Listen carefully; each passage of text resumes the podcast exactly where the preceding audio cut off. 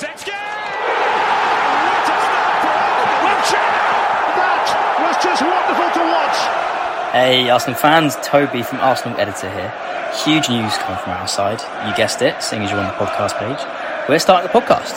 Um, I'm going to be hosting it. It's going to be from the 23rd of February, just a couple of days, of course, after the Man City game. So we could have a lot of stuff to talk about after that clash. Uh, and actually at the end of a very difficult run of fixtures. Um, so we'll be talking all things Arsenal, releasing a podcast every Tuesday, uh, which means we'll be either getting over um, the excitement of the weekend victory, or of course crying in misery over the weekend lost. And of course, after that, in the podcast, we'll be looking forward to the games ahead in either the Europa League uh, and, of course, from next season, the Champions League. We hope. anyway, hopefully, see you on the 23rd, and we cannot wait to get started.